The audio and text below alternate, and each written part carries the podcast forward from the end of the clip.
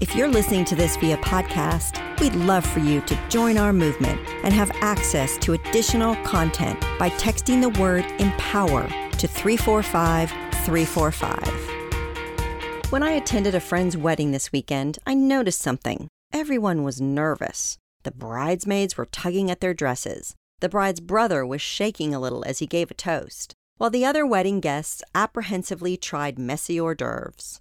There was only one person totally unfazed by it all the ring bearer. The four year old boy, held by his mother, slept as they walked down with the rings. He danced kookily to Bruno Mars and shamelessly scarfed down the cake. We all have social moments that are full of anxiety. The next time you need to speak at a meeting or you're invited to a get together, introduce yourself to one stranger. Just one. That's your homework. That's your mission. Oftentimes, our anxious minds can stop us from really enjoying life, particularly work. Are there any coworkers at your past or current jobs that you wish you would have gotten to know better? Feeling like you're part of a tight knit workplace makes you feel more connected, thus more engaged. Getting to know your coworkers is worth doing because a Gallup poll shows that only 32% of employees feel engaged at work.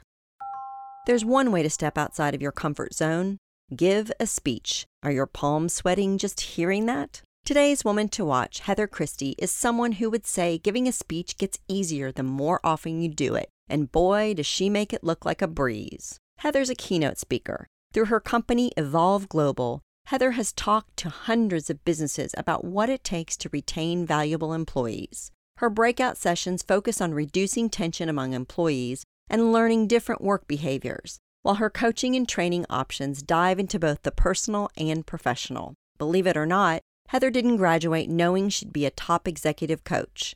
Initially, she only knew she wanted to work at a law firm. As part of being a former partner at a 100 attorney law firm and international lobbyist, Heather inadvertently developed the skills she's known for today.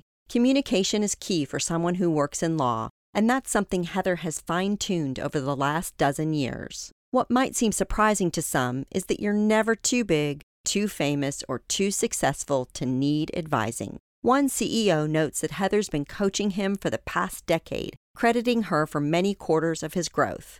There's something he said that really got my attention. Heather makes him feel like her only client, even if it's only for an hour long session. That's solid advice, no matter what biz you're in. According to Heather, one way to get employees more engaged is to do something called positioning, which is essentially distinguishing yourself or your company from the rest of the pack. Heather says the most sacred currency we have is time. So, asking a person to show up to a conference or suggesting a company hear out your marketing pitch is asking people to give time. Make that time worth it. Don't leave people wishing they hadn't wasted the last hour. One idea Heather gives for this concept of positioning is to straight up ask the person what they want out of the time you're giving them. Cutting through the BS helps you figure out how to use your time wisely.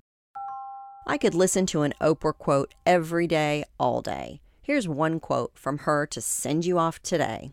I know for sure that what we dwell on is what we become.